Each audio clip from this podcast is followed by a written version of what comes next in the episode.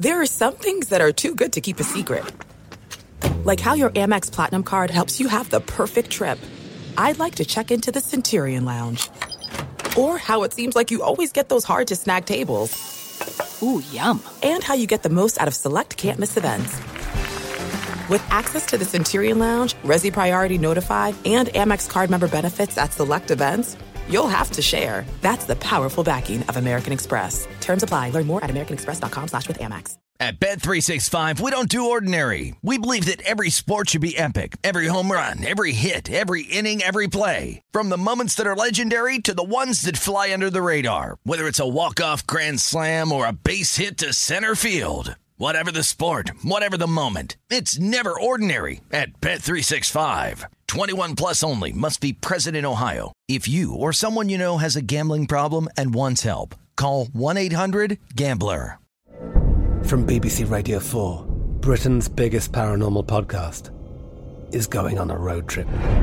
I thought in that moment, oh my God, we've summoned something from this board. This is Uncanny USA. He says, Somebody's in the house, and I screamed. Listen to Uncanny USA wherever you get your BBC podcasts, if you dare.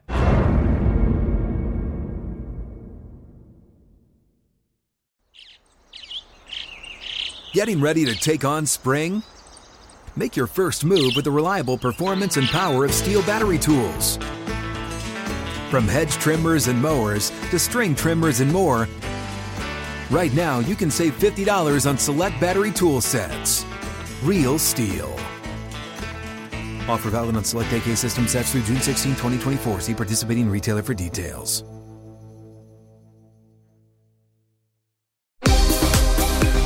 The 2021 MLB season is here, and although the seats may not be full, your bankroll has the chance to be. Greg Hoops Peterson has you covered for every game, every day this season, along with comprehensive analysis and angles for getting to the window while celebrating the walk-off winners and blown saves of what will be a wild season. Now it is time for the Baseball Betting Podcast with Greg Peterson. A warm and friendly hello. Welcome to Las Vegas for the Baseball Betting Podcast. Myself, Greg Peterson. You've got a great podcast for you. It's in the second segment. Jason Radowitz of SBR, aka Sportsbook Review, along with Game Day, MLB, and so many other platforms when it comes to football. Guy does a terrific job of handicapping and we're going to be doing just that with him. Taking a look at Saturday's games, trying to take a look at where the money is going to be made, some of his favorite plays. So we're going to have some fun there. Then in the final segment, going to give you guys sign total on every game on the betting board for this Saturday and a little something like to call touch 'em all. First things first, always love to be able to answer Twitter questions on this podcast. You've got one or two ways we offer those in. First one is my Twitter timeline at gunit underscore 81. Keep in mind, letters M. They mean does not matter, so as per usual, send these into the timeline. Other way is find an Apple Podcast review. If you rate this podcast five stars, it is very much appreciated. And then from there, you're able to fire on whatever you'd like to hear on this podcast into the comments box of that five star review. Did not wind up getting in any questions today, but we had a fun day of baseball on Friday. So let's take a look back at it, try to find some trends and try to get to know these teams a little bit better. Games from yesterday is Greg buzzing about. Here is the rowdy recap. The early slate of games on Friday wound up being an underfest. That began with the St. Louis Cardinals taking on the Pittsburgh Pirates and being able to get a 4 3 win. For the Cardinals, J.A. Happ has really looked different for them. In five starts, he has given up three runs or fewer in every one of them for the Cardinals, giving up two runs in five and two thirds innings from their Luis Garcia, one and third inning scoreless. Alex Reyes, a scoreless inning, landed him his 29th save of the season, and Giovanny Gallegos gives up a run in an inning for the St. Louis Cardinals. Tommy Edman wound up having the big hit in this one, his eighth home run season. That comes off of Dylan Peters, who he didn't pitch bad himself. He gives up that home run, three runs in total over the course of five innings. Duane Underwood Jr. winds up giving up one run in two innings, and then you have Nick Mears and Chris Stratton both give you a scoreless inning. But the Pirates, who are leading the league with regards to fewest runs per game, well, they weren't able to do a lot in this one, no home runs, but they did go three of nine with men in scoring position. Was not enough though. The Baltimore Orioles, after winning two straight games, they have now lost 20 out of their last 22 games. Six to three, the Tampa Bay Rays wind up taking care of them as the Rays were able to put up a three spot in the first inning off of Matt Harvey, and then Harvey was able to settle in from there. He winds up giving up three runs in the first, gave up three runs over the course of six innings, and then Tanner Scott lit this game on fire, giving up three runs in an inning, including the Tampa Bay Rays taking him deep as Mike Zunino gets his 27th home run season. Shane McClanahan for the 10th straight start gives up three runs or fewer, giving up two over the course of six innings. And then Chris Mazza, a three inning save as he winds up giving up a solo run over the course of three innings, going deep for the Orioles in this one. Austin Desai, kid off of McClanahan, 14th home run season, and Cedric Mullins, his 23rd. And Marcos Diplan was able to give the Baltimore Orioles two scoreless innings out of the bullpen, had an under with the Reds and the Marlins as the Reds completely blanked the Marlins by a count of 6 0. How about Wade Miley? Seven scoreless innings. Jeff Hoffman completes the final two, and for the Cincinnati Reds, you wind up having a pair of home runs in this one. Mike Moustakas, sixth home run season. Tyler Naquin is 19th as Zach Thompson winds up giving up the home run to Naquin. Gives up five runs, only three of which were earned over the course of five innings. From there, Sean Guenther was able to give you two scoreless innings, and then Paul Campbell gives up that home run to Mr. Moustakas as the Reds all of a sudden find themselves a couple games clear of the San Diego Padres in the wild card chase. The Detroit Tigers take on the Toronto Blue Jays, and the Blue Jays scuffles in one-run games continues. Two to one the final as you take a look at this Toronto Blue Jays team, and they've got a run differential as currently at 112, but right now find themselves north of six games out of the wild card standings. And the big reason why is because now the Toronto Blue Jays, when it comes to one run games, I believe that they are now 9 and 15. So that has really marred them. As for the Blue Jays, Steven Matz gave a very good start. He gave up one run over the course of six innings. Adam Cimber gives you a scoreless inning. And then you wind up having Tim Mayza give up a home run in the eighth that was hit by Victor Reyes as he was able to get his fourth home run of the season for the Tigers. Matt Manning was able to give you a great start as he gives up one run over the course of six innings. And unlike his last good start against the Angels, bullpen held it down. Kyle Funkhouser, Jose Cisnero, Gregory Soto, all able to give you scoreless innings. So the Tigers, all of a sudden, have been able to do a very good job ever since the All Star break. And the Mets, well, they have not been doing a good job since the All Star break. They are now 61 and 67. They lose to the Washington Nationals by a count of 2 to 1. Paulo Espinal gives up one solo home run over the course of his five innings going deep for the Mets. Javi Baez, 25th home run season. That's all the offense that the Mets would get as they wound up going 0 for 1 with men in scoring position and had a total of four hits as the bullpen of Andres Machado, Sam Clay, Kyle McGowan, and Kyle Finnegan wind up all giving a scoreless inning apiece. And for the Washington Nationals, they go 2 of 9 with men in scoring position as they were able to get to Rich Hill. Hill gives up two runs over the course of five innings. Then Miguel Castro, Jeurys Familia, Edwin Diaz, Heath Hembree all give you a scoreless saying, but just flat out nothing doing with this Mets offense. So they wind up losing again. Not a lot doing for the Cleveland Indians as they wind up losing to the Boston Red Sox by a count of four to three. As the Red Sox put up a three spot in the eighth inning to be able to get it done, and Jonathan Arauz was able to get things going with his first home run of the season. That comes off of James Karinchak and.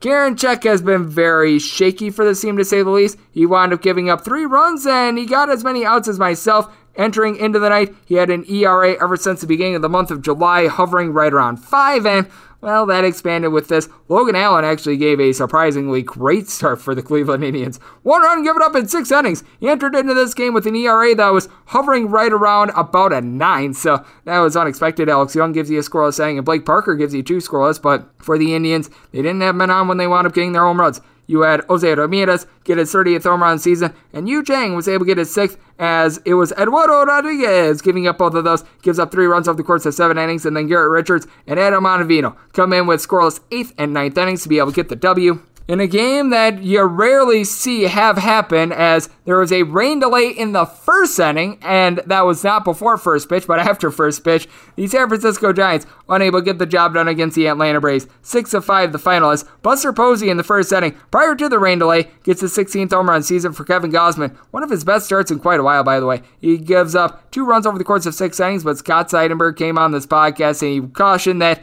the Giants bullpen had been a little bit taxed. Tony Watson comes in, gives up three runs in a third of an inning, and Zack Littell gives up one run while going one and two thirds innings as he also gave up a solo home run, going deep for the Atlanta Braves off of Littell. That'd be Ode Soler, 19th home run season. Then Gausman will give up a home run to Adam Duvall's 28th. As for Fried, he winds up giving up a home run to Buster Posey. Gives up four runs, three of which were earned over the course of six innings. AJ Minter, Luke Jackson from there both give you a scoreless inning. And then Will Smith does give up a home run in the ninth, but it was a solo shot that was busted out by Wilmer Flores, his 16th home run season, and the Atlanta Braves cling on to dear life as they've got the best record in the National League ever since the All Star break. Speaking of losses from National League West teams, that's exactly what we wound up seeing from the LA Dodgers as they wind up losing to the team that entered into the night with the worst win percentage on the road all season long. The Colorado Rockies by a count of 42, though, I will say.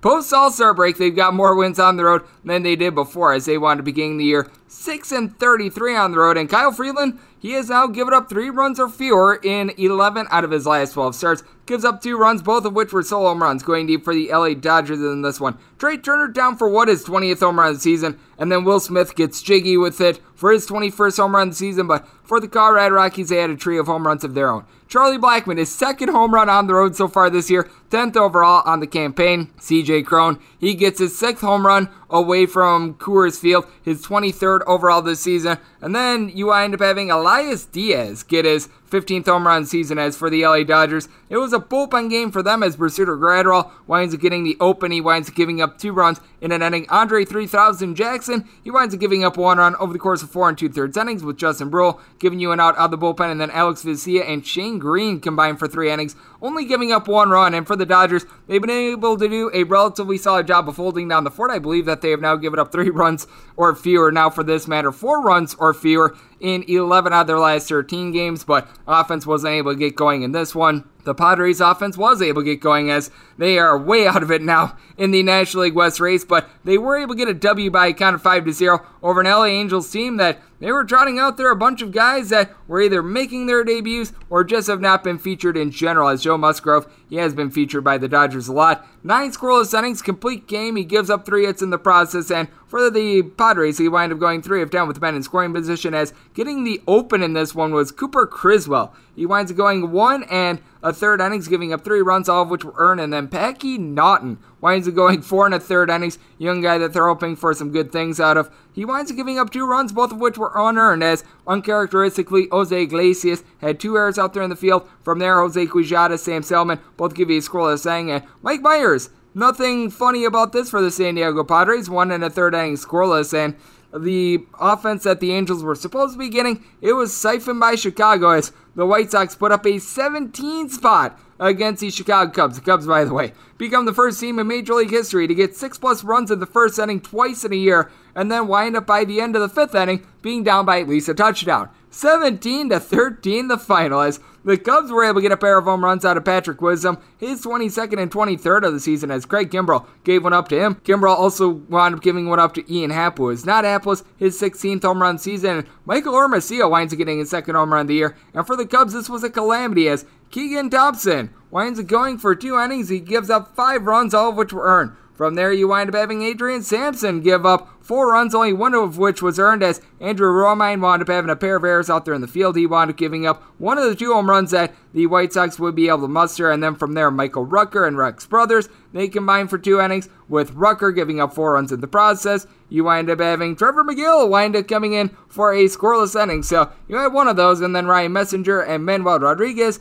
combined for two innings. They give up four runs. So that was a lot. As for the White Sox, pair of home runs in this one as Yasmani Grandal goes deep twice in his return off the injured list. His 15th and 16th home runs of the season, and Yasmani Grandal currently has a batting average of 203 with a 394 on base. Not necessarily sure how that works. And for Dallas Keuchel, a night that he wants to forget. He winds up giving up six runs, five of which were earned, all of which were in that first inning. And then from there, Reynaldo Lopez, five scoreless innings, and then everyone else did not wind up doing their part. Garrett Crochet winds up giving up a run in an inning. Craig Kimbrel winds up giving up two of those home runs in his inning of work, three runs in total. Mike Wright Jr., he winds up giving up three runs in an inning as well, and it was just one of these things in which if you wound up having the under, you probably want to take a lap. If you wound up having the over in Twins versus Brewers, you probably also want to be taking a lap. 2 to 0, the Minnesota Twins are able to get the job done as Willy Adames being out of the fold for the Milwaukee Brewers has certainly hurt them as the Brewers have now scored four runs or fewer in each of their last three games, so they have certainly been hurt by that. But take a look at Eric Lauer and wasn't able to give a lot of length, wasn't necessarily ineffective, but he was just trying to evade danger all night long. Four and two thirds innings, he winds up giving up two runs, including Homer, going deep for the Minnesota Twins. Josh Donaldson, his 20th home run season. From there, the bullpen did their part as Hunter Strickland, Daniel Norris both give you a scoreless inning, and Jake Cousins able to give you four outs out of the bullpen. But for the Brewers, just five hits in this one as Andrew Albers making his first start since 2017. Had spent the last few years out there in the NPB in Japan. I know that he also wanted pitching in the KBO for a few years as well. Five and a third inning scoreless. Jorge Alcala from there was able to give you a scoreless inning. Danny Coulombe, one and a third inning scoreless. Ty Duffey gives you it out, out of the bullpen. And then Alex Colome was able to give you a scoreless inning. So that was one that was not necessarily expected. The Philadelphia Phillies finally get a win over the Arizona Diamondbacks. Their first of the campaign as it took 11 innings to be able to do so. 7 to 6 the final for the Arizona Diamondbacks. They were down two runs going into the top of the ninth inning and they were able to get those two runs as it was very fascinating as Mr. Christian Walker gets his seventh home run season. That comes off of Ian Kennedy, who has not been good since getting traded from the Texas Rangers to the Philadelphia Phillies. He's got north of a 6 ERA with the Phillies. He winds up giving up two runs in an inning. And Aaron Supernola, I wouldn't say he was super, but he certainly wasn't super bad. Gives up two runs over the course of five and a third innings. Connor Brogdon gives you one and two thirds innings scoreless. Hector Neris is able to chip in there a scoreless inning, and then Enyel De Los Santos pitches both the 10th and 11th innings, gives up two runs, one of which is earned, and for the Philadelphia Phillies, Bryce Harper gets his 25th home run season, and Brad Miller chips in his 13th as Miller's home run was in the 10th inning to be able to extend this game. That comes off of the ancient one, Tyler Clippard, who winds up giving up two runs, one of which was earned in his extra inning, and then Taylor Clarke in the 11th gives up the unearned run that cost the team the game as Taylor Widener, not a bad start in this one. Two runs given up over the course of five innings. Matt Peacock gives up two runs, one of which was earned in his two innings of work, and Jake Feria along JB Wendelken, they both give you a scoreless inning.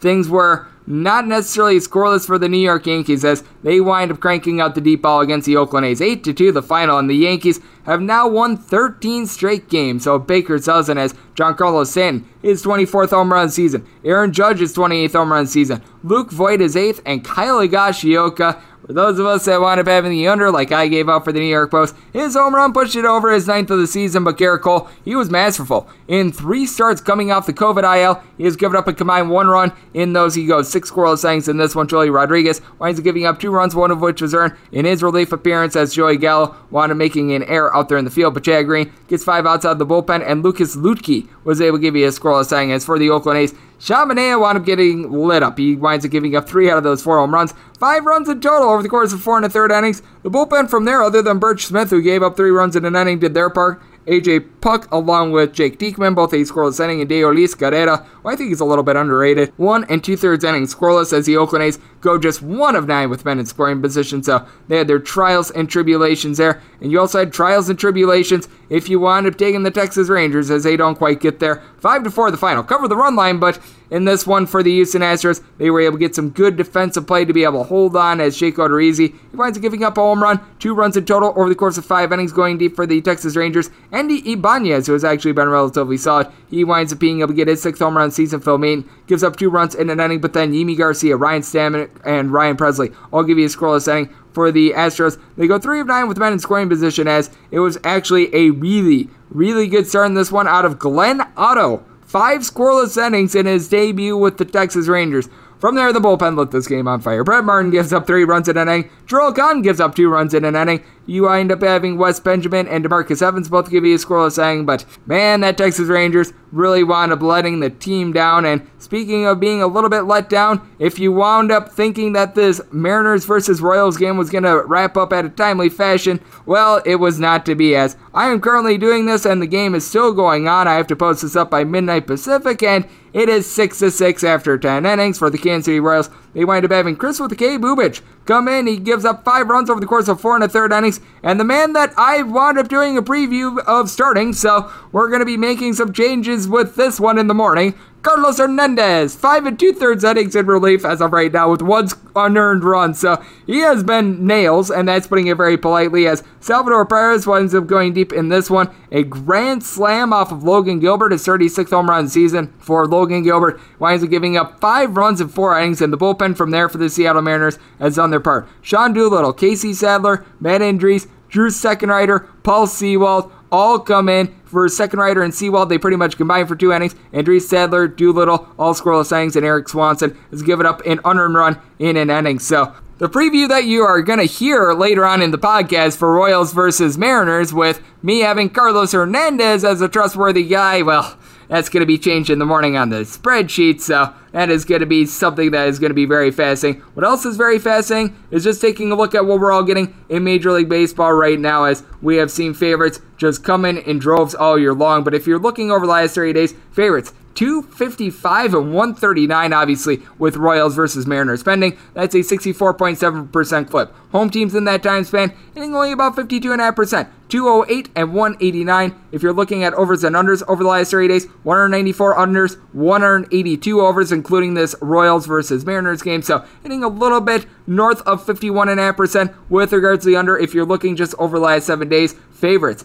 57 and 29. That is a 66.5% rate. Home teams are, by the way, 41 and 46 with this Mariners game pending. And then if you're looking at overs and unders, 43 unders to 38 overs. So right around 53.5% of games over the last seven days have gone under the total. And for the season, we have seen a couple more unders than overs. 917 unders, 910 overs in this time span for the entire year. Favorites 59.9% hit rate, 1,137, 762. Home teams 1,047 and 869, so they're winning about 54.6% of the time. So that's what we all saw in Major League Baseball on Friday, and that's what we're all seeing trend wise. Now let's turn the page forward to Saturday, and let's get on our man Jason Radowitz of SBR AK Sportsbook Review to be able to take a look at these games and the betting board for this wonderful Saturday. And that is coming up next right here on the Baseball Betting Podcast with myself, Greg Peterson.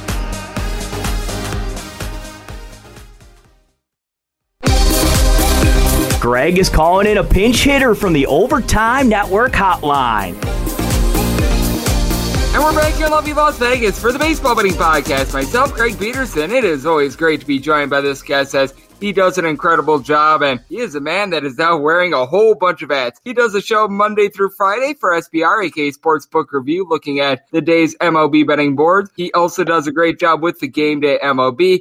For more of his football coverage, you're able to find that on covers at Betting Pros NFL, and he does a little bit of everything over there at Odds Checker. I hear that in his spare time, he spills hot dogs at the hot dog stand as well as this man does a little bit of everything, guys. It's Jason Radowitz joining me on the podcast. You're able to follow him on Twitter at his name, easy enough, Jason underscore Radowitz. And Jason, you're a busy man, so I always appreciate you taking some time out. Thank you so much. Yeah, of course. And look, it's Friday, so all the extra curricular different articles I've had to you know write for the football season that's starting up. Those articles are usually you know Tuesday, Wednesday. You want to get them out before Friday, so a little bit more time on my hands. Yeah, you know it's funny because a lot of people will ask like, do you make a real living doing this? You know, are you are you full time? Are you making enough money? This and that. Well, I mean, right there, you just saw I'm writing for five different companies. Yeah, I'm definitely making full time income doing this and doing what I love. Oh, absolutely. And so many people ask, like, when I'm up at late hours of the night, how hard is it? And I always tell them, I would much rather be doing this rather than like shoveling coal or having to worry about messing up people's taxes and everything like that. And trust me, you don't want me handling your taxes. You'd rather me handling your baseball and college basketball bets. And with that said, I know that you're out there in the great state of New York, and we've got a pair of New York teams that are going in complete and utter opposite directions. For the New York Mets, things are going really, really bad, but the good news is they've got the Washington Nationals in town, so that should, keyword should, get them right. Meanwhile, you've got a Yankees team that entered into yesterday having won a dozen straight games now. It feels like every one of those wins has been a roller coaster, but 12 wins in a row is 12 wins in a row. So it certainly has been interesting. How have you just been gauging both of these teams? Because obviously, this Yankees versus A's series is a big one for both of them. Meanwhile, for the Mets, they are just looking to get right against a team in which well, with the Washington Nationals, there's not much left. Hey, yeah, look, the National League East, yeah, it's been a disaster, right? The Braves look a lot better, you know, since the deadline. They made a lot of moves, and those moves are paying off. And of course, they got some, you know, guys back like Travis d'Arnaud back in the mix, and you know, Max Fried is back as well. So that's fun. And you know, the Phillies and the Mets, both those two teams have had plenty of chances to get back into the National League East race, and of course, both of those two teams went two and eight in the last ten games before those Friday games. So really, really bad for the Phillies and Mets. But with that though, we're still in August. It's not September just yet. You know, both teams have a chance to win the NL East. And so you never know. Look, the Braves are playing the Giants in a three game series. So if the Mets want to gang up on the Nationals and win three games and, and the Giants want to beat the Braves, the Mets will be right back in the NL East. And they also have, of course, the Phillies. They're playing the Diamondbacks. So why can't they win a couple games too? You'll get in the mix in the NL East. So it's still wide open in my opinion yeah, the Braves, they look a lot better. Easily the best team in the NL East for now, but it's still wide open. And then, of course, when you look to the American League East, and that's obviously the best division in all of baseball. You have the Yankees, you have the Red Sox, and you have the Blue Jays. They're all fighting for first place. Uh, the Blue Jays, for example, they would be in easy contention in the NL East, but in the AL East, they're you know 13 games out right now, and from the Rays, and the Rays they're one game away from getting that 80 win mark there. So yeah, it's a great race in the AL East. The Yankees look fantastic. They've won 12 straight games. Yeah, the Yankees, they're looking really good. They made a lot of great moves. Now they have a balanced lineup compared to what they had earlier on in the season. They were only a right-handed lineup. And now if you look at, you know, their lineup when they're facing a right-handed pitcher, they'll have Gallo, they'll have Rizzo, they'll have Odor, who's actually better against lefties for whatever reason. And then Velazquez right now taking over shortstop for the time being. He's a switch hitter, and he's been pretty good against right-handed pitching. So there's a lot to like in this Yankees lineup. They got a lot better. Their pitching looks pretty good in the starting rotation. Uh, that's improved, especially with Jameson doing some good there. Yeah, it's a lot of fun for the Yankees right now. They're doing really well, and you know they're definitely going to you know be in the playoffs. Can they win the AL East? I don't know. The Rays are going to be tough. The Red Sox with Chris Sale being back that helps a ton. But it's going to be a fun race regardless. Yeah, the Yankees look really good right now. Yeah, it is going to be a really fun race out there in the American League playoff picture as the Boston Red Sox are clinging to dear, life for a wild card spot. The Seattle Mariners somehow, someway are still in it. I never thought I'd be saying this in late August with their run differential and other various factors, but here we are as we do have Jason Radowitz joining me on the podcast. And I know that you were talking about that NL East race, one that is currently controlled by the Atlanta Braves. But as you mentioned, the San Francisco Giants come to town.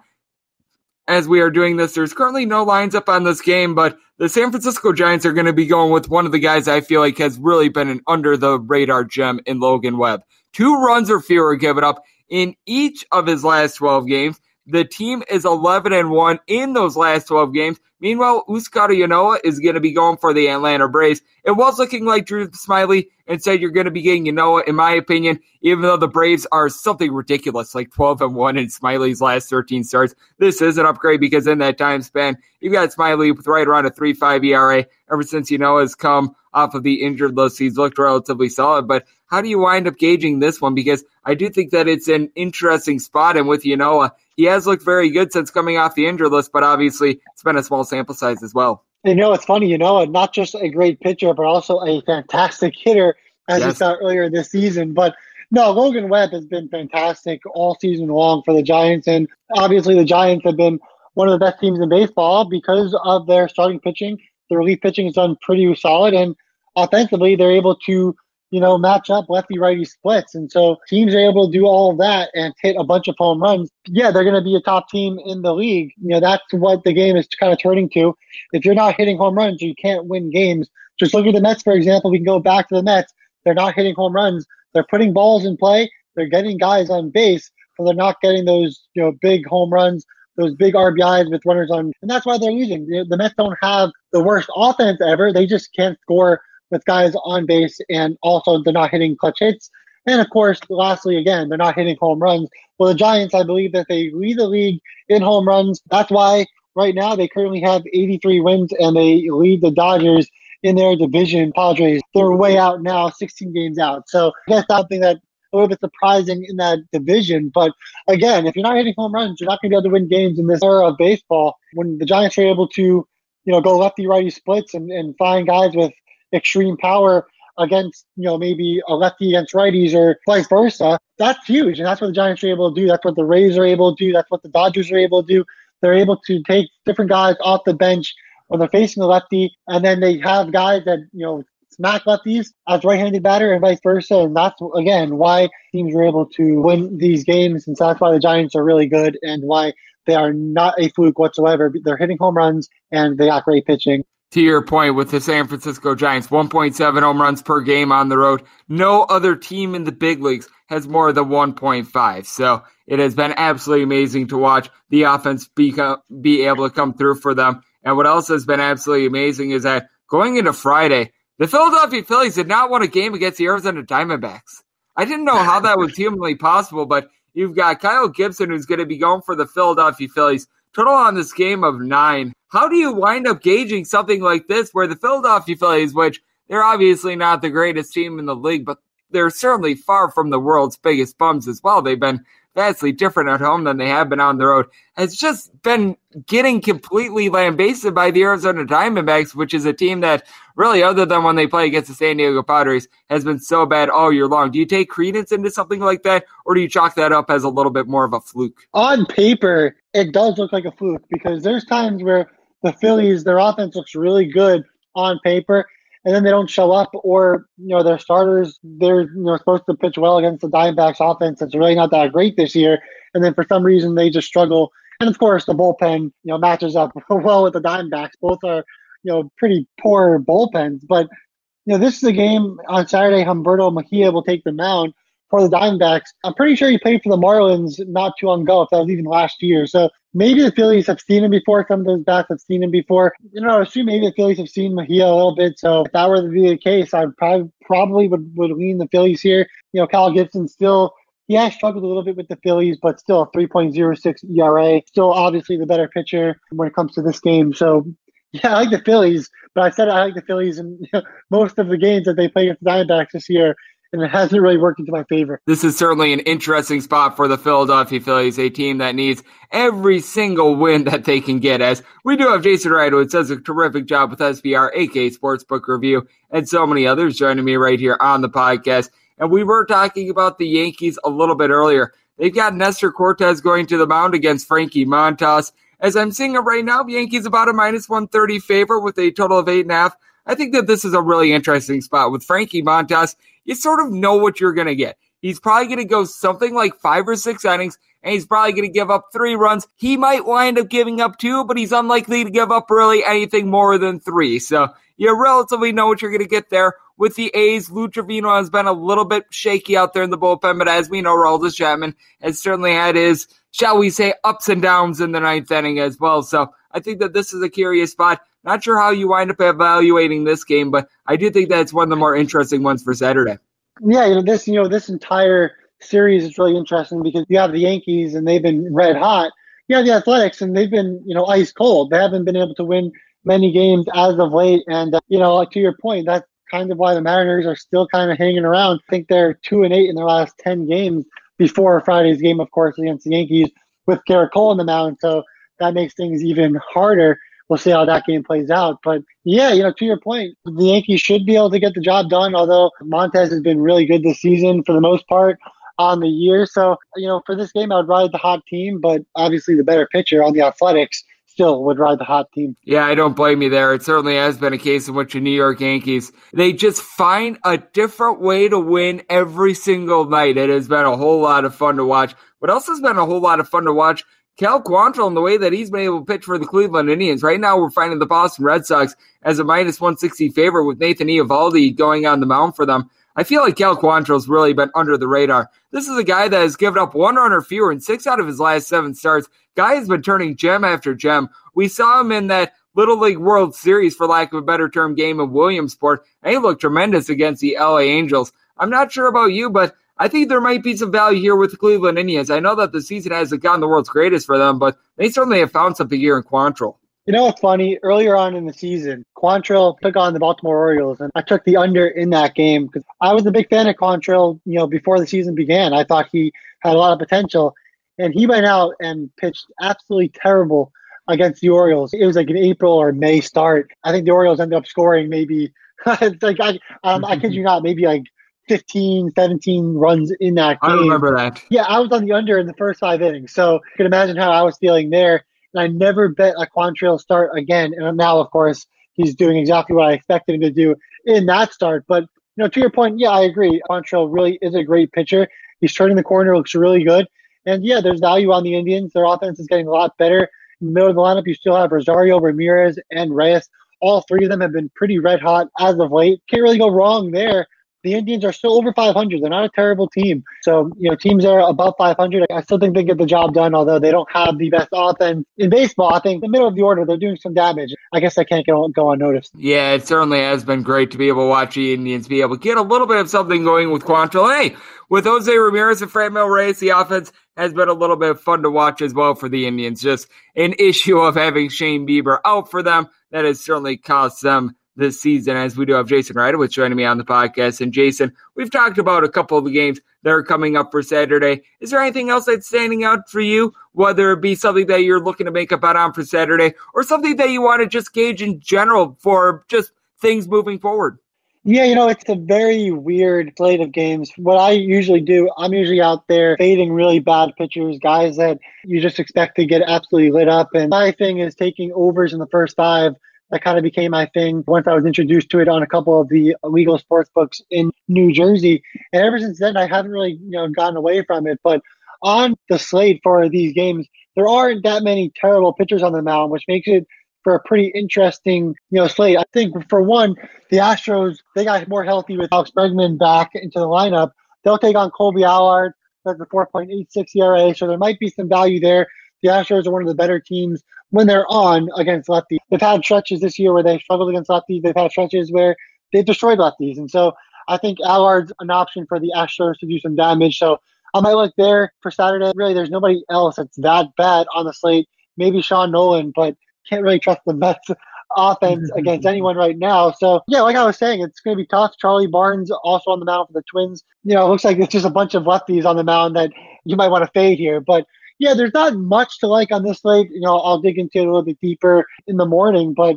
Uh, I guess those three lefties would be players I would look to fade. Yeah, it certainly has been rough sledding here for the New York Mets recently. And at the same time, do you really want to take a shot on Sean Nolin and the Washington Nationals? I think that I'm probably not going to wind up taking a shot on the Washington Nationals. Always take a shot on bringing you on this podcast, Jason, though, because you do absolutely terrific work. You're doing now work at a whole bunch of different places because the football season is coming up. I know that you recently joined covers with their college football coverage. I know you're doing some work with the game day over there for MLB coverage. I know that you're going to be doing a couple other things as well as I know you do work with Odds Checker. You're able to throw in their SBR every Monday through Friday as well. So let the good people at home know what they're all able to expect from you. And hey, I know that in preparation of I hate this term, week zero of college football. They should just call it opening week or something like that. That's a rant for another day, but I know you're going to have some stuff for that and so much more. Yeah, exactly. College football beginning and also the NFL will start up pretty shortly. So I'll be doing content all over the place on all of those sites that we talked about earlier. It'll be lots of fun. So, but uh, right now I'm still big into baseball. Stick with that going through the playoffs with the MLB, but of course I'll be back and doing some college football and NFL as well with the same amount of, you know dollars per unit. Should be lots of fun. You know, with the COVID thing, it's going to be hard to make plays in football.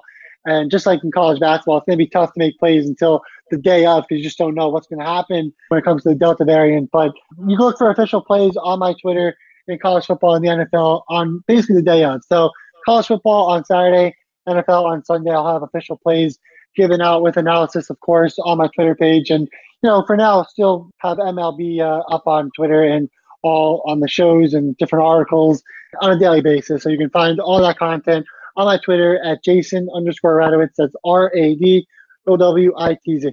Yep, it certainly is a little bit of a challenge, but at the very least, things are a little bit more rosy this year on the COVID front than they were last year. We're going to have fans back in the stands. We're going to have fewer disruptions. We're going to have fewer guys out at the very least. We hope and pray with all these variants that are popping up and everything like that. But I know that Jason is going to do a great job of navigating through all this. Does a great job with MLB. Does a great job with all forms of football. When college basketball comes back, I know he's going to be doing a tremendous job as well. And he always does a great job when he joins this podcast. So big thanks to Jason for joining me right here on the Baseball Betting Podcast. And coming up next, it is that time of the podcast. They give you sign total on every game on the betting board for this Saturday and a little something like call Touch 'em All. Welcome back to the Baseball Betting Podcast with Greg Peterson as we're off to a quality start, and now it's time to walk it off in a grand fashion. We're back here, lovely Las Vegas, for the Baseball Betting Podcast. Myself, Greg Peterson. Always a pleasure to be joined by Jason Radowitz. Doing a great job over there with SBR, AK Sportsbook Review, Odds Checker, the Game Day MLB, Betting Pros NFL, covers, list goes on and on. And he brought it once again on the podcast today. So big thanks to him. Now it is that time of the podcast to give you a sign total on every game on the betting board for this Saturday and a little something like call touch them all. If a game is listed on the betting board, Greg has a side and a total on it, so it is time to touch them all. Do note that any changes are made to these plays will be listed up on my Twitter feed at JRS41 as per usual, we're going to be going in Las Vegas rotation order. This is where we go with the National League games first, then American League games, and then any interleague games are going to be at the bottom. And first game up is that first National League game, 951, 952 on the betting board. The Arizona Diamondbacks are going to be hitting the road to face off against the Philadelphia Phillies, as you've got Kyle Gibson, who's going to be going for the Phillies. Meanwhile, You've got Mr. Mejia, Humberto Mejia, going for the Arizona Diamondbacks, and the Diamondbacks find themselves anywhere between plus 185 and plus 190 underdogs. Meanwhile, with the Phillies, anywhere between minus 207 and minus 225, as your total game is 9. Unders anywhere between minus 115 and minus 125. Overs anywhere between minus 105 and plus 105. Obviously, a small sample size for Mejia, as he has made one start so far this year, gave up two runs in five innings against the Pittsburgh Pirates in a loss, and this is someone that throughout his career has made four career starts, so it's really a jury's out situation. Taking a look at him in the minor leagues, not a guy that necessarily gives up a ton of hard contact, but at the same time, he can have some command issues, so you do have some concerns there. Meanwhile, with Kyle Gibson, he's been very solid ever since coming over to the Philadelphia Phillies. I do fear that a little bit of regression is going to be setting him from as he's made five total appearances for the Phillies, a 377 ERA. Nothing great, nothing terrible. His strikeout to walk rate, that's right around 1.6, so he needs to pick that up a little bit, but he's been able to do a good job of being able to keep the ball in the yard all year long across his 24 total appearances. He's given up 11 home runs at 144 innings, and that's across all stadiums, so he's been able to hold it down there, and he's backed up a bullpen that to say that it's great would certainly be lying to you, but they do have a couple guys like Archie Bradley, JD Hammer that I do like. Ian Kennedy, since being brought over in that deal that also sent Kyle Gibson to Texas, has been a little bit rough. And then you take a look at this Philadelphia Phillies team, and we were mentioning it with Jason Radowitz. They just have not played well against the Arizona Diamondbacks prior to yesterday and not won a game against them all year long, but do have quite a few guys getting on base for you as you've got Ronald Torreyes, Travis Jankowski, JT Realmuto, Odubel Herrera. All in between about a 250 and a 265 for this bunch. Bryce Harper, 415 on base. He has been absolutely amazing. It's just a shame that among his 24 home runs, 19 of them are solo shots. Jean Segura, he's hitting about a 290 for this bunch. Need a little bit more out of Didi Gregorius, hitting at 220, but by and large, the offense is getting the job done, and this is a Philadelphia Phillies team that heading into yesterday just so much better home to road. They entered yesterday 36 and 28 at home, 27 and 36 on the road, and this is a Diamondbacks bunch that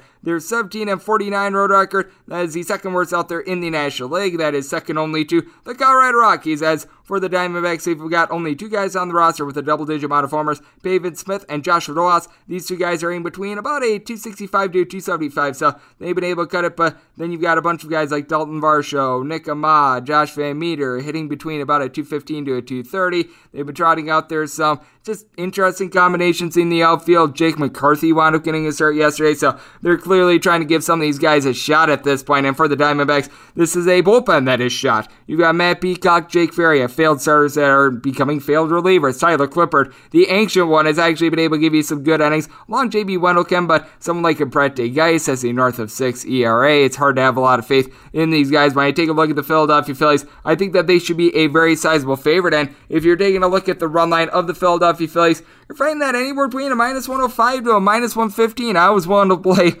whole heck of a lot more juice there, so I'm going to be taking a look at that as my threshold on that run line was more like about a minus 130, and this is a spot in which I wound up saying this still at 8.8 because I just don't think the Diamondbacks are going to be able to generate much offense, so going under along with that run line of the Phillies. 953, 954 on the betting board. The Miami Marlins are going to be playing the Cincinnati Reds. We are on to Cincinnati, and they are on to Vladimir Gutierrez getting the start. Meanwhile, Sandy Alcantara is going to be going for the fish. If you're looking to get some fish in your betting diet, it's anywhere between even money and as good as a plus 106. Meanwhile, if you're taking a look at the Reds, anywhere between minus 114 and minus 120. 8 is your total. Under is anywhere between minus 110 and minus 120.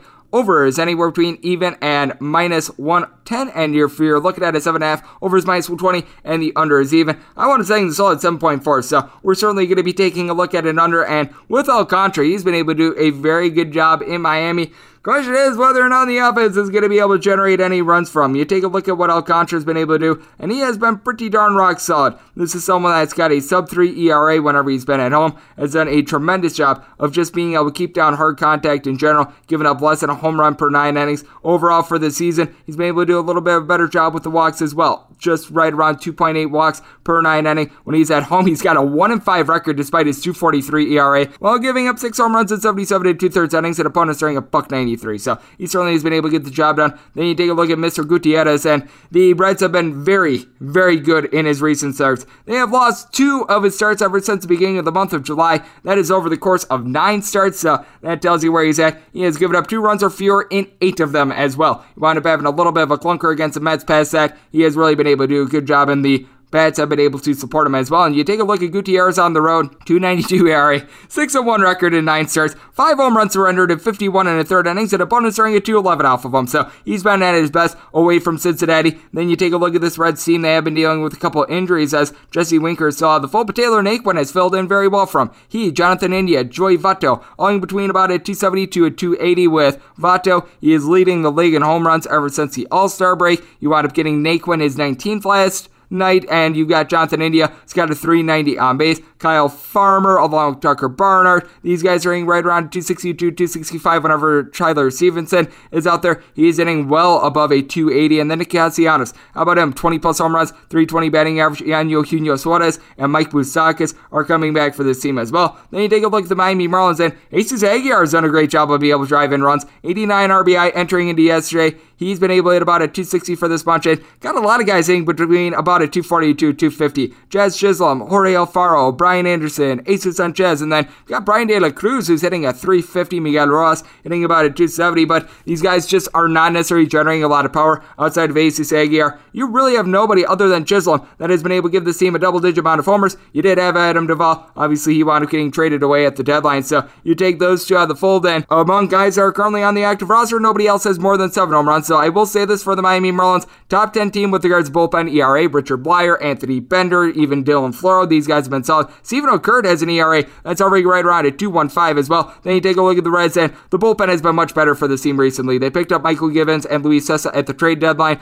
They are still without Tejay Antone. It looked like he was coming off the injured list, wound up getting re injured, so that's been a little bit tough for them. But being able to get back Lucas Sims as well should be able to help out this bunch. I wound up saying the Reds as a minus 126 favorite because I think both of these pitchers are going to be relatively solid, but I have more faith in the Reds' bets. So, going to be taking the Reds on the money line, and I'm going to be taking this total under as well. 955, 956 on the betting board. The Pittsburgh Pirates are going to be playing us to the St. Louis Cardinals. Wayno, Adam Wainwright, going to be going for the Cards. Steven Brault is going to be on the bump for the Buccos. If you're looking to walk the plank with the Pirates, anywhere between plus 155 and plus 160. Meanwhile, if you're looking at the Cards, anywhere between minus 173 and minus 180, 8 to 8.5 is your total. On the 8 overs between minus 115 and minus 120, unders between minus 105 and even money. Meanwhile, on the 8.5, the under is minus 125 and the over is plus 105, and spot in which I wound up saying the still at 7.1. So we're certainly going to be taking a look at an under in this spot. You take a look at Adam Wainwright, and he certainly has not been the same guy home to road. Adam Wainwright overall for the year, though, he has come up big in clutch spots. You take a look at him being able to put up 12 wins so far this season, and on the road, it's still not bad. A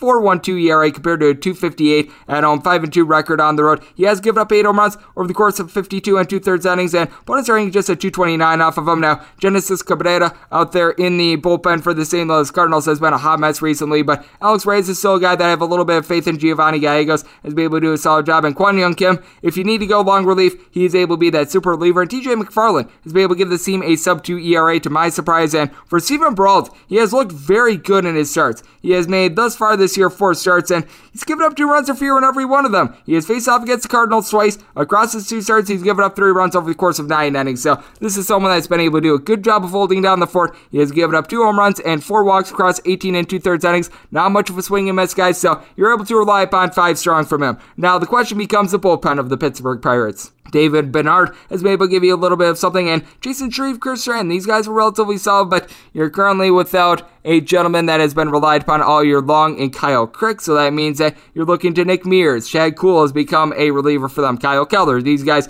have not been great, and then you take a look at the Pittsburgh Pirates, and you do have a guy that's able to do a very good job of being able to put bat to ball. That is Bryan Reynolds. Reynolds has been able to go deep north of 20 times, hitting above a 300 for this bunch, so he has certainly been able to do it, and ever since they picked up Michael Chavis, he's been able to give this team couple home runs. He is showing a little bit of a sign of life, and now they've got Colin Moran off the injured list. He's hitting at 285. You've got Yoshi Tsutsugo has hit four home runs over the last two weeks. Ben Gamel, Ke'Bryan Hayes, both of these guys are hitting at 250. Overall for the year, the Pirates dead last with regards to runs per game, but it seems to be clicking for them. Meanwhile, you take a look at the St. Louis Cardinals. Ever since the beginning of the month of June, this team has scored the second fewest runs out there in the National League. Got a lot of guys hitting between about a 245 to 265 in Edmundo Sosa, Harrison Bader, Dylan Carlson, Yadier Molina, Tommy Edman. You're able to throw in there Nolan Arenado, and Arenado leading the way with 26 home runs, but you really have a bunch of guys that haven't necessarily been able to do a good job in clutch spots. Now, Paul Goldschmidt hitting well above a 300 ever since the beginning of the month of July. His power has been picking up. Tyler O'Neill has been able to give you 21 home runs as well, but this St. Louis Cardinals bullpen is looking a little bit shaky. I think that Peralta is going to be able to give a good start. I was willing to take the Pirates as long as I was getting north of plus 140, so going to be taking a shot on the To go along with this under. 957, 958 on the betting board. You've got the Washington Nationals.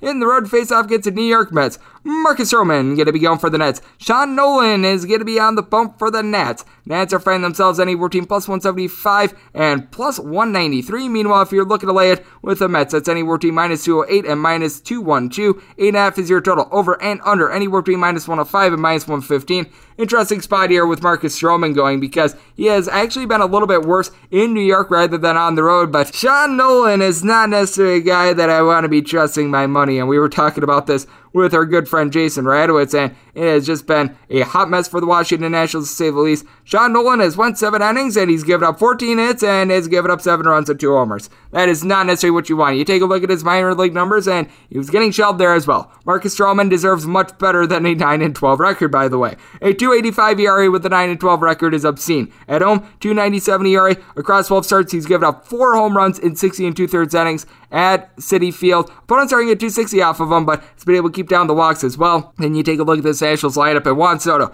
doing an amazing job of getting on base. He and Josh Bell between 19 and 21 home runs apiece, with Soto right around a 440 on base. Now, he has certainly been able to do his job with Josh Bell. He, Carter Kieboom, you're able to throw in there Mr. Adams, their catcher, hitting between a 245 to a 260, but Luis Garcia, along with Victor Robles, Lane Thomas, these guys are hitting below a 225 for the season, though I will say, ever since Thomas got to Washington, it's been a little bit better. Alcides Escobar giving you a tad bit of something for the Mets. Can someone get a hit in crunch time for this team? Because that's been the thing with them. They don't necessarily have the world's worst lineup, they just can't hit with men on base. It's as if they put on a blindfold whenever a man gets on second. I have no idea how or why, but Brandon Nimmo hitting about a 295 for the team. You got Pete Alonso along with Javi Baez. Both of these guys have been able to combine for right around 53 home runs. With Baez, he's hitting right around 245, and you've got a lot of guys like this. With Baez, you're able to throw in there Dom Smith, Francisco Lindor, Thomas Nido, list goes on and on of guys in between about a 225 to a 245, but then you've got JD Davis sitting at 290, Pete Alonso sitting at 260, and this Mets bullpen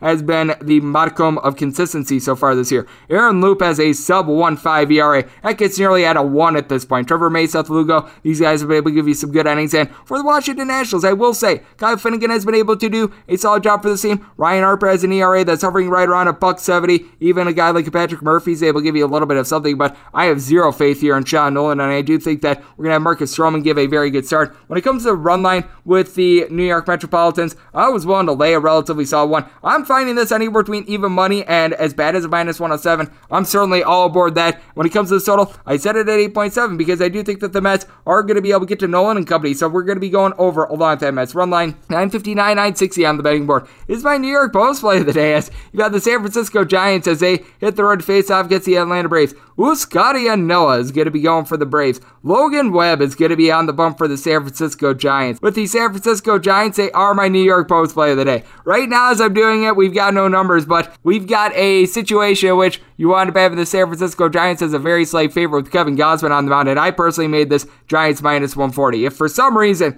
the Giants are north of a minus 140, which is not going to happen, by the way, then I would need to retract it, but it certainly is not going to happen. Like I mentioned, I also set this all at 8.8. Reason why I'm going to be going with the Giants in this spot. How about what Logan Webb has been able to do? In his last 12 starts, he's given up two runs or fewer, and he's 11 and 1 in those starts. Opponents are hitting about a buck 98 off of him in this time span. He's got a 163 ERA. He's been nothing short of amazing. Now, the Giants bullpen has been getting used quite a bit recently, but they're in the top three of the league when it comes to ERA, and over the last 30 days, they're in the top two in both ERA and home runs per nine surrendered. And then you take a look at this Atlanta Braves team, and they've been pretty much league average with regards to their bullpen ERA over the last 30 days. Huascar Ynoa has made two starts ever since coming off the injured list. His first one was against the Miami Marlins, looked very solid there, but then he winds up giving up three runs against the New York Yankees. And this is a guy that, over the course of his last eight starts, giving up right around 1.4 home runs per nine innings with a 350 ERA. So after a start to the season, he wound up cooling down a little bit. And you just take a look at the San Francisco Giants team, and up and down the boulevard. You've got so many guys that are able to match for this bunch. As you've got one guy that's got north of 20 home runs on this roster. That would be Kris Bryant, obviously, their trade deadline acquisition. But you just take a look at it.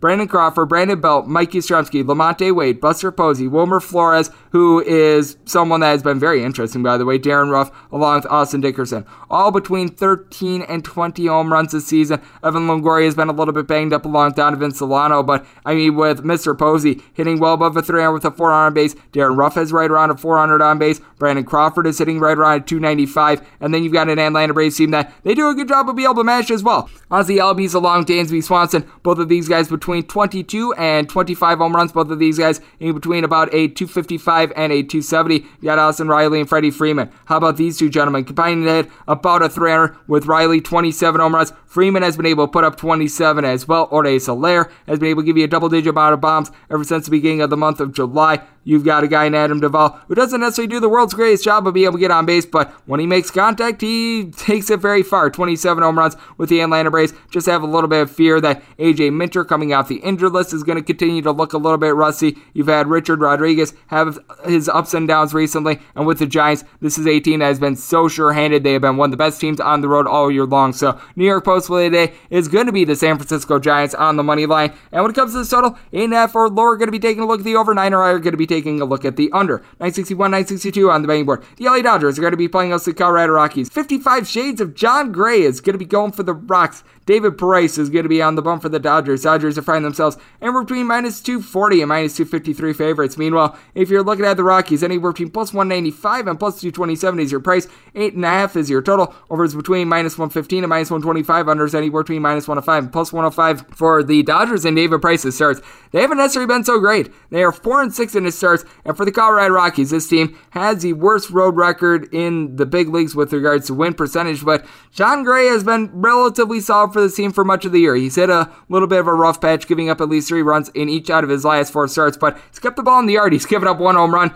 in those last four starts, so he's been able to do a solid job there, and he's been able to get strikeouts, at least five punchouts in each out of those last four starts as well. So he is still giving you some very good stuff. He's just been a little bit unlucky with the balls in play overall this season for Gray on the road. 469 ERA across 11 starts. He's given up five home runs in 55 and two thirds innings. Now the opponents are hitting 288 off of him, and for the LA Dodgers, this is a lineup in which they just don't have any breaks in it. You take a look at it. You've got Albert Pujols, AJ Pollock, Chris Taylor, Will Smith, Mookie Betts, Trea Turner down for what? Justin Turner down for what? All these guys with at least 15 home runs. I think that the only guy that's hitting below a 255 at this point is Albert Pujols. so it's been absolutely insane. Then with the Colorado Rockies, this team has the league's worst batting average on the road. You've got so many guys that they're just so vastly different from versus away from Coors Field as CJ Cron, 22 home runs so far this year, 17 of them have come at home. All but one of Charlie Blackmon's home runs have come at home. Though I will say his batting average is actually a little bit better on the road than it is at home, but Trevor Story who wound up missing the game yesterday. He's been hitting right around the Mendoza line on the road. Connor Joe is hitting well above a 330 at home,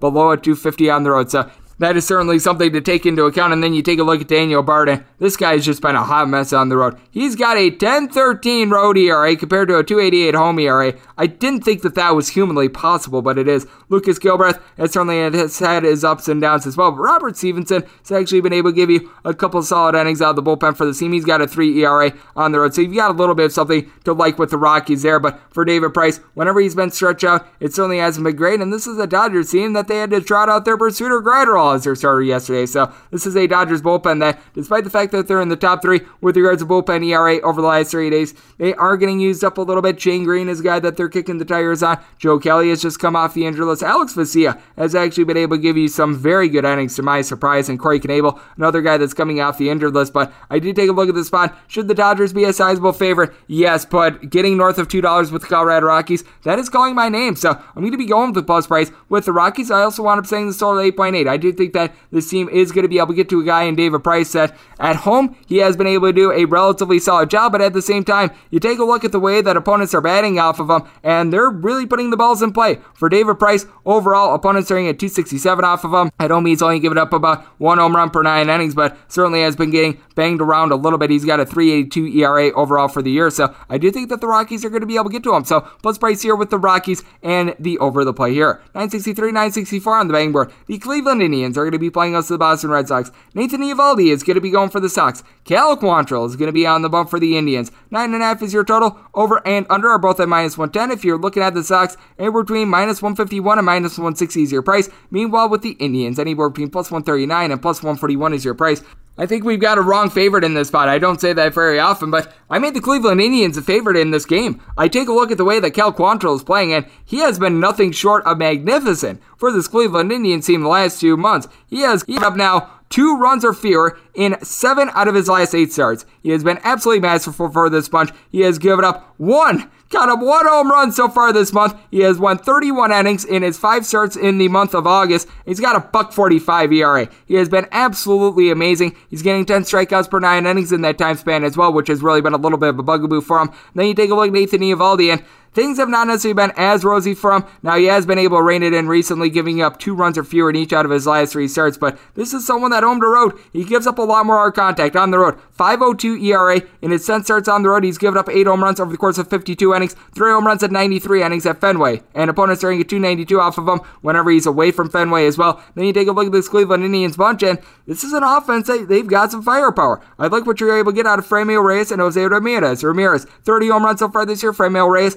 23 of them. Both of these guys hitting between about a 255 to a 265. Myles Straw's hitting just above a 265. You got Amed Rosario hitting at 290 as well. Now, you need to get a little bit more out of some of these guys. Yu Chang, Owen Miller, Wilson Ramos, Austin Hedges. These guys are hitting a 210 or lower, but Bradley Zimmer's hitting a 250 for this bunch. And for the Cleveland Indians, bullpen is relatively solid. James Karinchak, after he had a rough run of it about a month or so ago, seems to be picking it back up. Blake Parker has certainly been able to give you some good innings. So with Nick Wittgren, it has been an up and down ride from this year to say the least, but ever since the beginning of the month of August, he's got right around a buck 23 ERA, so he's looking like his normal self. Then you've got a Boston Red Sox team that ever since the beginning of the month of August, their bullpen ERA has been in the bottom six of the big leagues. They've been trotting out their guys like Martin Perez and Garrett Richards that began the year as starters as relievers. They have not transitioned well. Hirokazu Sawamura has been good, and Garrett Whitlock has been a two inning specialist for this team. But you take a look at the Boston Red Sox, you're going to have to do it with the bat, and they wind up having to trot out their Yairo Munoz for a start yesterday. That's not necessarily ideal for them. Now, you do have quite a few guys that are just doing a tremendous job for the team. As you've got Christian Vazquez, Hunter Renfroe, and Kike Hernandez in between about a 250 to 260, but you had quite a few of these guys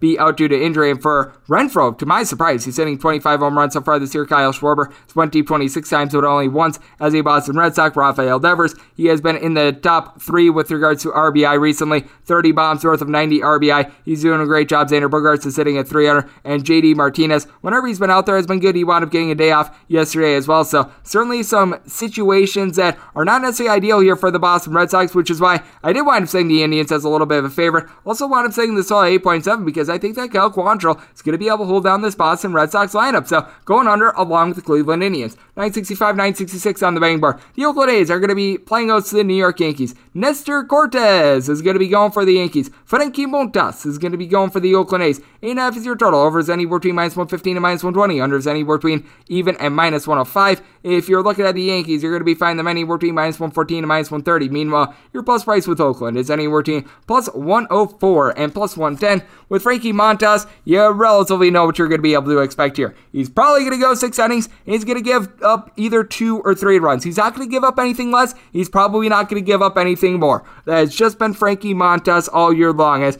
he's got a 3.84 ERA, a 9 9 record, 1.1 home runs given up per nine innings. He has been a little bit better when it comes to his home and road splits whenever he's been on the road, as he's got a 4 home ERA, a 364 road ERA, but it's been pretty even Stevens. Meanwhile, you take a look at Nestor Cortes, and he's been able to do a very good job for the Yankees. Now, Wound up having a little bit of a rough start a few weeks ago against the Kansas City Royals, but really, he's given up three runs or fewer in all but one of his starts so far this year. So he's come out there and he's done a very good job. You take a look at what he's been able to do away from Yankee Stadium, 323 ERA, so it's not necessarily as effective as at home, but still, he's given up right in the neighborhood of about a 245 batting average. He has been able to limit the walks as he's given up right in the neighborhood of about 2.3 walks per nine innings. And then you take a look at this Yankees lineup, and it certainly has been able to put things together as you've got a pair of guys with north of a 360 on base towards the front end of it, and Joey Gallo along with Aaron Judge and Giancarlo Stanton above that threshold as well, as all these guys have been able to give you at least 23 home runs so far this year. Anthony Rizzo, it's been a little bit cold recently, but still has been able to give you 17 home runs, so does a good job of being able to find a way on base. Gio Urshela is fresh off the injured list. He, Luke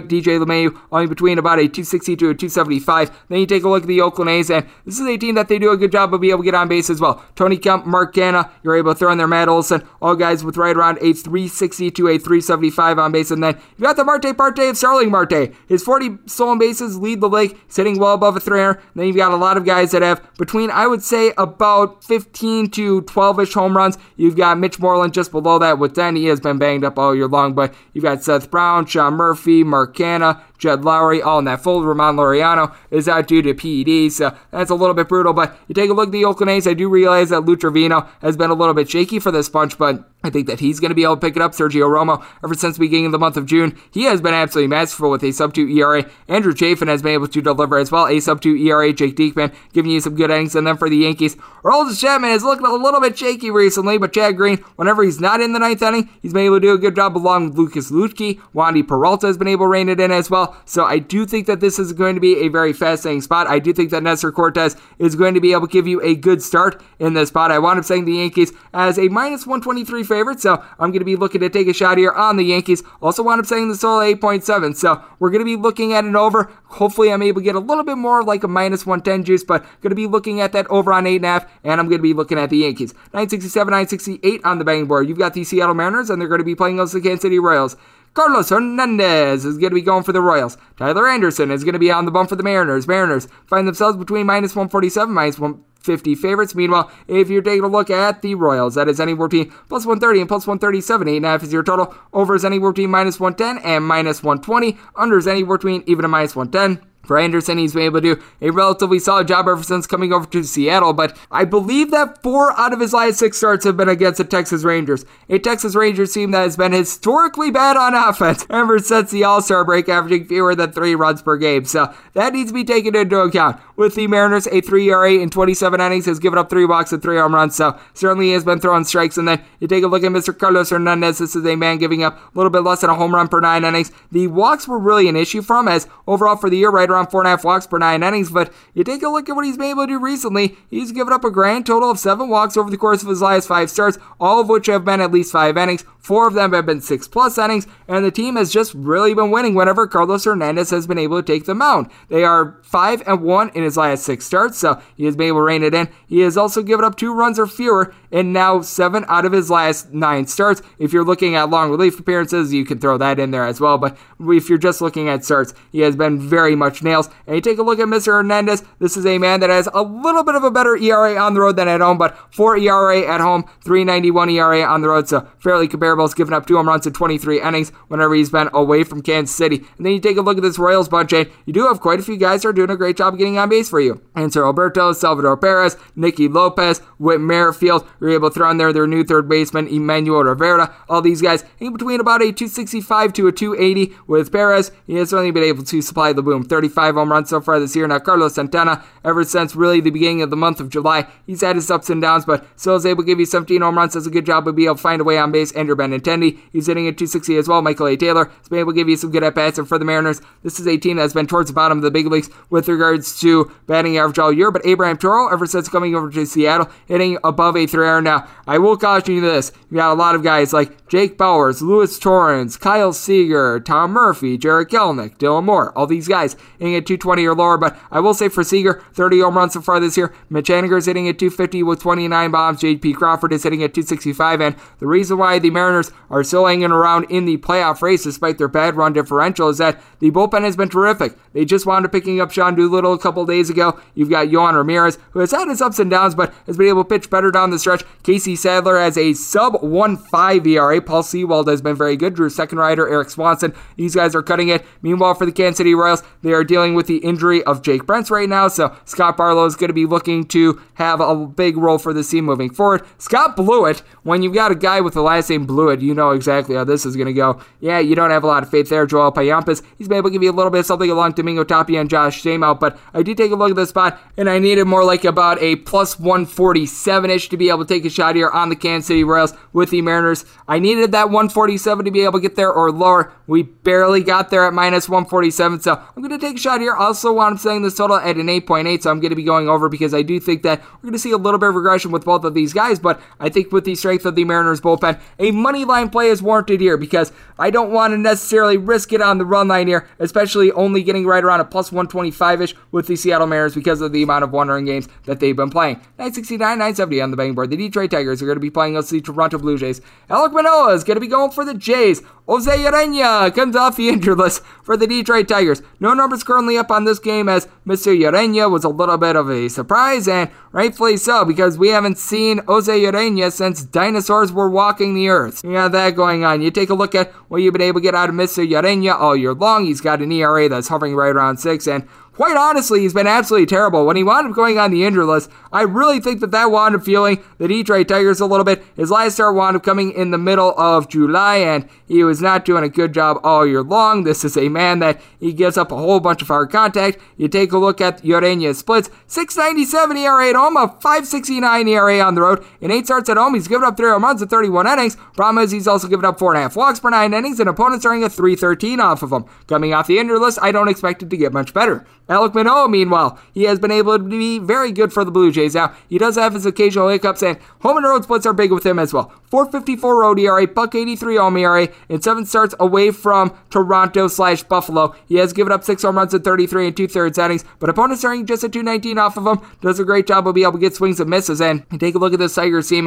They have been dealing with a little bit of an injury to Eric Casas. He, Robbie Grossman, you're able to throw in there Jonathan Schoop as well. All guys have hit between 18 and 20 home runs, but I will say for Schoop, he has really went into a little bit of a power outage recently. Here in the month of August, he's got one home run, and he wound up having just two in the month of July after he erupted for 10 in June. So that was certainly a little bit of an issue for this team. And got a couple dead bats right now. Zack Short, Daz Cameron, both of these guys hitting below the middle line of a 200. Robbie Grossman only getting 240, but it's 360 on base to be able to make do. You've got Miguel Cabrera, Mr. 501 for this team. And then you take a look at the Toronto Blue Jays, and there just are no breaks with this team. You've got a guy in Randall Grichuk who's got north of 20 home runs. Bo Bichette, he's been able to hit right around 20 plus home runs. He's hitting a 280. Marcus Semien north of 30 bombs. He's hitting a 270. Flagger Jr., Teoscar Hernandez, both of these guys hitting above a 322 home runs for Teoscar Hernandez. Flagger Jr., he's went deep north of 30 times. So, I mean, the list goes on and on. Now, with the Blue Jays, the bullpen has been a little bit more shaky recently. You do need to get someone like an Adam Cimber back online. He hasn't necessarily been great so far this month. Joakim Soria is a guy that they are getting back, and Trevor Richards has been a little bit shaky recently, but I do like what I'm seeing out of Jordan Romano as well. And for the Tigers, they wound up coming out of the All Star break really surging. That bullpen is starting to fail them once again, though. Jose Cisnero, Kyle Funkhouser, you're able, able to throw in there guys like Ian Krol and Gregory Soto, they've been able to give you some good innings, but I think that Jose Urena is going to get absolutely destroyed. I've got the Blue Jays as right around a minus 180-ish favorite. I'd be willing to lay about a minus 125 on the run line, and when it comes to the spot, I'd be looking at a 9 or lower to the over, 9.5 or higher to the under. 971, 972 on the betting board. Got another game without numbers as the Tampa Bay Rays hit the road face-off against the Baltimore Orioles. John Means is going to be going for the Orioles, and one of my favorites, Michael Wacha Waka Waka Waka Waka Waka. As I use my dying Pac-Man voice, is going to be going for the Tampa Bay Rays. The Rays were looking like they were going to be going with Luis Patino instead. We get Waka Waka Waka Waka. So that means that no numbers are currently up on this game. My personal line is Rays minus 152, pretty much even money on the run line, and a 9.5 or lower would be taking a look at the over. 10 or higher would be taking a look at the under, which John Means ever since coming off the injured list, he has been a hot mess, and that's putting it very politely. But if there's one guy on the Rays that right now I don't trust, it is Mr. Michael. As you take a look at him ever since the All Star break, his ERA is hovering right around an 8. It has been absolutely terrible, as he has given up at least four runs in each out of his last four starts, and for that matter, he has given up at least four runs in I believe now six out of his last eight starts. He has just been a hot mess. That's putting it very politely here in the month of August. It just has not been going well for him as he's got a 995 ERA. That is not what you want, and he's given up five home runs in his last three starts. Meanwhile, you take a look at John Means and well, the month of August has not treated him politely either, as he's got a 6.52 ERA and a 5.09 ERA in July. He wound up having a sub 2 ERA the first two months of the year. He has faded and he has faded quickly. And for the Baltimore Orioles, we know that this is not a good bullpen. You have been able to get a little bit of something out of Cole Sulser, Tanner Scott, and I will say Tyler Wells is a guy that is developing with some good stuff. But then you've got guys like Fernando Abad. Abad is very, very bad. You've also got Jorge Lopez, who is now coming out of the bullpen. That is not what you want. Paul Fry, after a good start to the year, he's now seen his ERA get jacked up to north of five. And for the Tampa Bay Rays, they just always have good guys out there in the bullpen. They've been dealing with injuries to Pete Fairbanks along with JP Feyereisen, but Fairbanks has just come off the injured list. JT Chargois, since they picked him up from the Seattle Mariners, he has been able to do a very good job for the team. Then you take a look at the Tampa Bay Rays, and you've got a quadrant of guys that will be able to give you north of 20 home runs so far this year. You've got Nelson Cruz, Austin Meadows, Mike Zunino, and Brandon Lowe all in that fold. And for Lowe, along with Austin Meadows, both of these guys are in between about a 230 to a 240, but both of their on bases are north of a 320. You've got a guy in Joey Wendle, he Wander Franco, along Nelson Cruz, only between about a 270 to a 275. And for Franco, I believe that he's got a 27 game on base streak that is currently going. Yandy Diaz, Manuel Margot, you've got Ji-Man Choi as well, in between about a 250 to a 260. Diaz and Ji-Man Choi, both with north of a 350 on base as well. And and then for the Orioles, you actually do have some guys that are doing a solid job of getting on base for you as Anthony Santander, Trey, Boom Boom Mancini, along with Ryan Mountcastle, only between about a 255 to a 265 with Mancini, Mountcastle, Mullins. All these guys have been able to give you between 20 and 23 home runs. And for Mullins, he's hitting well above a 300. Ramon Urias has been able to about a 280 for the team. And Austin his kid is hitting right around a 245 and Pedro Severino just behind him. But then you've got guys like Kelvin Gutierrez, DJ Stewart, Domingo Leyba, Austin Wynns. List goes on and on of guys that are in a 215 or lower. So certainly is going to be a fascinating spot. Like I said, nine and a half or lower. I'm going to be taking a look at the over 10 or higher. Going to be taking a look at the under end. Willing to lay up to about a minus 152 here with the Tampa Bay Rays. 973, 974 on the betting board. The Walker Texas Rangers going to be playing against the Houston Astros. Framber Valdez is going to be going for the Astros. Kolby Allard is going to be on the bump for the Rangers. Rangers are finding themselves as big underdogs, anywhere between plus 195 and plus 211. If you're looking at the Astros, that is anywhere between minus 230 minus 249 is your total. Under anywhere between minus 110 and minus 115. Over anywhere between minus 110 and minus 105. For Allard, it has been certainly not the year that he was looking for, but he has been able to round into a little bit more form recently. He has given up three runs or fewer in now three out of his last four starts, so it's looking a little bit better now. Giving up right around two home runs per nine innings is not necessarily ideal, but still, he has been able to do a little bit better when it comes to being able to limit these to solo shots because he has given up a combined six home runs in his last three starts. He has given up two, three, and three total runs in those starts, and he's given up a combined three walks in his last four starts. So he is not putting guys on cheaply. It's just a situation in which when he gets hit, he gets hit really hard. Meanwhile, Framber Valdez, it certainly has been a little bit of an up and down season from him. His walks have been a little bit unsightly, but he's given up a combined two walks in his last two starts, so he was able to rein it in a little bit there, and he needed to because he's given up right around four walks per nine innings, but only right around 0.65 home runs per nine innings. His strikeouts per nine, that's hovering right around eight and a half. And you take a look at Valdez, and he's got a 318 road ERA, 273 home ERA, so pretty good splits there. He's given up less than home run per nine innings whenever he's on the road, and this is an Astros team that, as we know, the offense is pretty good with this team. You've got Michael Brantley along with Aledmys Diaz and Yuli Gurriel, owing above a 3 and then you've got Yordan Alvarez, Carlos Correa, Alex Bregman, Bregman, Kyle Tucker. Owing between a 270 and a 285. Jose Altuve wound up getting the day off yesterday, but he's hitting right around 270, 25 home runs. Kyle Tucker has been able to give you north of 20 bombs. Yordan Alvarez entered into yesterday with 26 home runs. I mean, the list goes on and on, and the Texas Rangers are the opposite of that. They are averaging a full run per game fewer than any other team out there in the big leagues ever since the All Star break. It has been absolutely terrible. Isaiah Kiner-Falefa has been able to about a 265, and then you've got Adolis Garcia, Nate Lowe, Andy Ibanez. These guys are hitting between about a 244 to about a 260 ish, and with Adolis Garcia, 26 home runs so far this year, but at the same time, 16 of those wound up coming before May 27th. Actually, 27 home runs. My apologies. I cut them one short, but not cutting these guys short as you've got a trio of guys in DJ Peters. You're able to throw in there Jason Martin and their new guy in Yohel Pozo, only below the Mendoza line of a 200. Nick Solak, Jose Trevino. These guys are hitting right around at 230. And then with the Rangers, got a couple decent bullpen pieces. Spencer Pan has come up from the minors. He's looked okay. Brett Martin has been able to give you some good innings. And they did have Joe Barlow really going, but he is now on the injured list, so that's a loss for them. And for the Houston Astros, Kendall Graveman has been great all season long, whether it be there or with the Seattle Mariners. Yimi Garcia has had his ups and downs along Phil Maton, and Cristian Javier is the guy that you're able to use as sort of a Swiss Army knife, do a little bit of everything guy. Ryan Stanek has been able to rein it in a little bit as well. So I do take a look at this, and I think that the Astros should be a very sizable favorite. Set them on the money line as a minus 225 on the run line. I'm seeing that anywhere between a minus 135 and a minus 145. When it comes to Astros run line, I was willing to lay up to about a minus 145, so I'm going to be taking that. Also, wound up saying the solo 8.1 because the Texas Rangers just flat out aren't hitting right now. So we're going to be going with the run line of the Astros to go along with the total under 975, 976 on the betting board. The Chicago Cubs hit the road to face off against the Chicago White Sox in the battle for Chicago. Alec Mills is going to be going for the Cubs. Lance Lynn is going to be on the boat for the White Sox. White Sox sizable favorites. And we're between a minus 274 and a minus 305. Meanwhile, with Cubs, and we're between plus 240 and plus 246. 8.5 is your total, and this total is all over the place. With the over, it's anywhere between minus 105 and minus 120. Meanwhile, with the under, anywhere between even money and minus 115. I think that the White Sox should be a sizable favorite, but I was willing to take the Cubs as long as I was able to get a plus 240 or greater. We have somehow, someway reached that. Now, with Alec Mills, I'm not going to go out here and sell you that he's the Mona Lisa Vito pitching or anything like that, but giving up less than home run per nine innings, his walks per nine is two and a half. He's been able to do a stable job whenever he's out there in the city of Chicago with a, about a 4.35 ERA. He has given up four home runs over the course of 39 and a third innings. Now opponents are making contact, hitting right around a 300 off of him. Then you take a look at Lance Lynn, and this is a man that has been dominant at home. 214 ERA across 14 starts. Has given up 10 home runs in 80 innings, but opponents are just a buck 88 off of him. This is certainly a contender for Cy Young, but you do take a look at the Cubs, and they were able to put up a six spot in the first inning yesterday, so they're figuring out a little bit of something. Rafael Ortega, Frank Schwindel, both of these guys are hitting north of a 295. Patrick Wisdom, he's got 22 home runs. He has been very good for the team. He, Matt Duffy, along with Robinson Chirinos,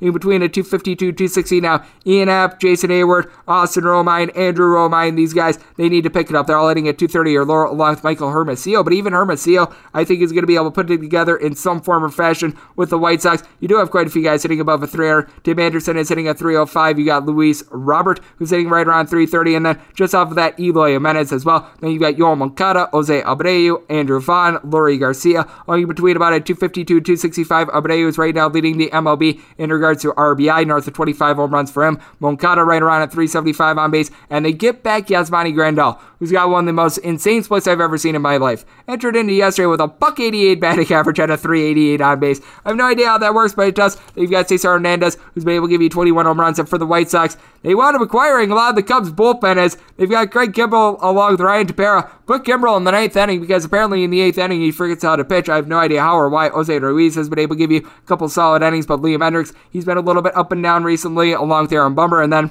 you take a look at this Cubs bullpen, and it's not great. We're going to put it to you that way. Michael Rucker has been just getting destroyed. Manuel Rodriguez has actually been able to give you a little bit of something, a sub 3 ERA entering into yesterday. Codi Heuer has had his ups and downs. And Rex Brothers, oh, brothers, has this guy been bad ever since the beginning of the month of July, as ever since then he's got right around a 7 ish ERA. But At this price, I think that Alec Mills is going to be able to give you a little bit of something. Keep the ball in the yard. I'm going to be crazy, and I'm going to be taking the Cubs with a plus price. Also, wound up saying the solo 8.4, so going under along with the Cubs. We move on to 977, 978 on the betting board. The Minnesota Twins are going to be playing us the Milwaukee Brewers. Adrian Houser, don't call him Dookie, is going to be going for the Milwaukee Brewers. Meanwhile, Charlie, don't call him Brown Barnes, is going to be going for the Minnesota Twins. Your on this game is anywhere between 9.5 and 10. On the 9.5, over is minus 125. The under is plus 105. On the 10, the over is anywhere between minus 120 and minus 105. Meanwhile, the under, that is anywhere between even money and minus 115. With the Brewers, they are anywhere between minus 143 and minus 150 favorites. Meanwhile, with the Twinkies,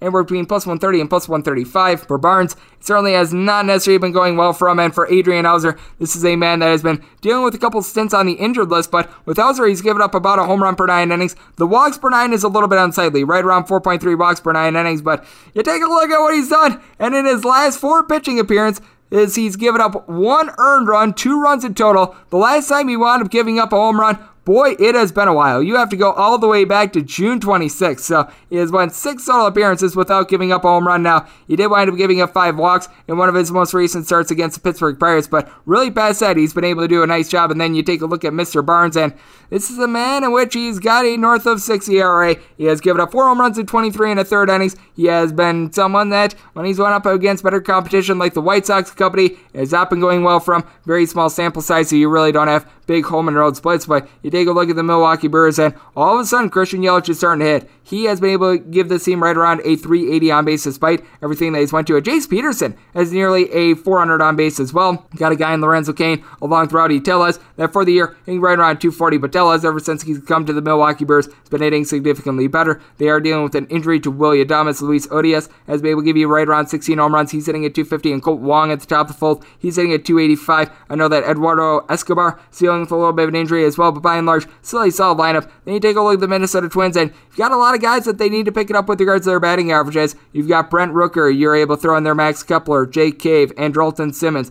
Ryan Jeffers, Miguel Sano, only at 225 or lower, but I will say for Sano, he's got right around 350 on base ever since the beginning of the month of July. North of 20 home runs, you've been able to get Rob Refsnyder and Ori Polanco to give you right around 8275, and Byron Buxton returned yesterday. I was not sure if we would see him for the remainder of the year, but he's hitting right around a 365 for this bunch. You would able to get 20 home runs off of Josh Donaldson. He's giving you right around 250 batting average, but then take a look at this Twins bullpen, and it is not good. They wound up having to try out there Andrew Albers for a start. That is not what you necessarily want. Ian Gabo is someone that's now giving you some innings. Ralph Garza Jr. has actually been solid with Caleb Thielbar, along with Alex Colome. I have no faith in either of those guys. Meanwhile, the Brewers, Josh Hader, Devin Williams, best eighth and ninth inning duo in baseball, in my opinion. You've been able to get quite a bit of something. Uh, Jake Cousins with his sub one ERA. Heck, even a guy like Colby Milner has been able to give you a tad bit of something. So I take a look at the spot. I feel like the Brewers should be more like a minus 170 favorite. If you're looking at the run line of the Milwaukee Brewers, you're finding that anywhere between even money and plus 105. And I'm going to take a shot here on the Brewers run line because I think that this is going to be a high scoring game it's all at 10.2. So going over along that Brewers run line, I wrap things up with a game that's off the board 979 980. The Angels are going to be playing us to the San Diego Padres. It is going to be Jose Suarez going for the Angels